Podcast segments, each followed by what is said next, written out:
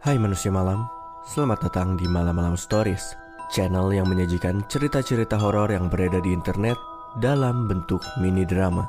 Dalam episode kali ini, Malam Malam Stories akan membacakan sebuah cerita berjudul Mr. Sunny's Funhouse Retreat, The Ruins of a Long Abandoned Amusement Park, yang ditulis oleh user Darkly Gathers dari forum Reddit.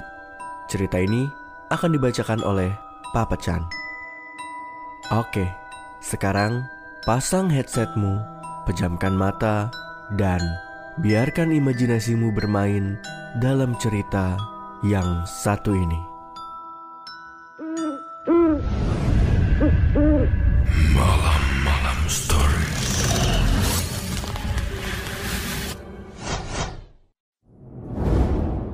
Lalu, aku mengambil benda kebanggaan ayahku dari ransel. Aku tidak hanya mengambil sabuk perkasanya saja. Aku juga mengambil ini. Gergaji mesin.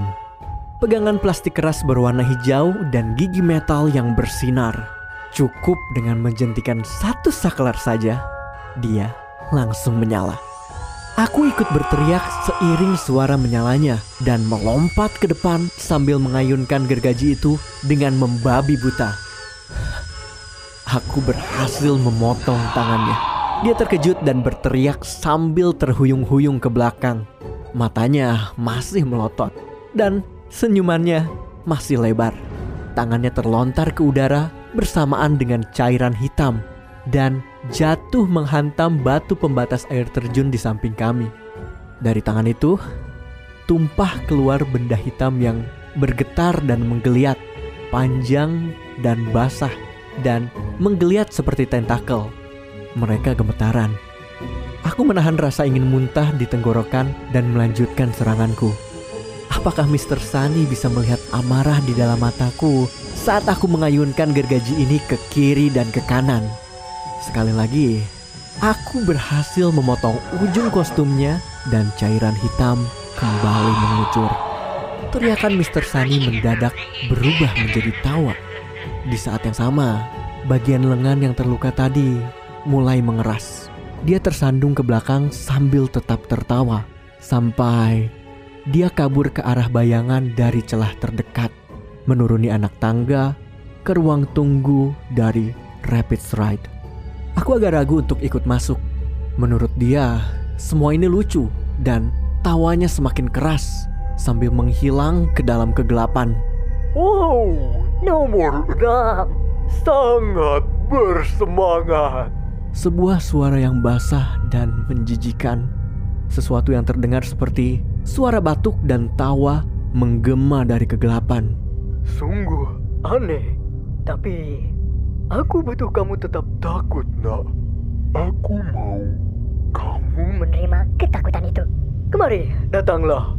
masuklah ke kegelapan bersamaku. Kamu bisa membawa senjatamu juga. Tapi berbicaralah kepadaku. Bicaralah. Dan kalau aku terkesan, mungkin aku Akan menceritakan apa yang terjadi dengan nomor empat. Hmm, apa kau tidak mau tahu di mana adik perempuanmu berada? Di mana kamu bisa menemukannya? Adikku. Aku mengambil nafas panjang yang tenang.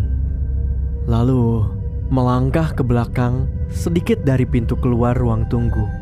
Aku mengambil panel fiberglass dari rakit yang rusak, rakit yang bersandar di bebatuan palsu kolam air terjun, dan melepas gergaji mesinku. Dengan sekuat tenaga, aku membawanya menuruni tangga dan menaruhnya.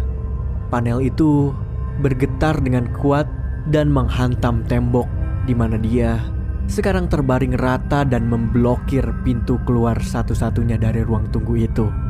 Penghalang yang efektif. Sebelum Mr. Sunny bisa bereaksi, aku mulai mengambil rongsokan dan melemparnya ke bawah. Balok beton tua, patahan besi. Aku mengambil gerobak popcorn yang sudah rusak dan membuangnya juga ke bawah.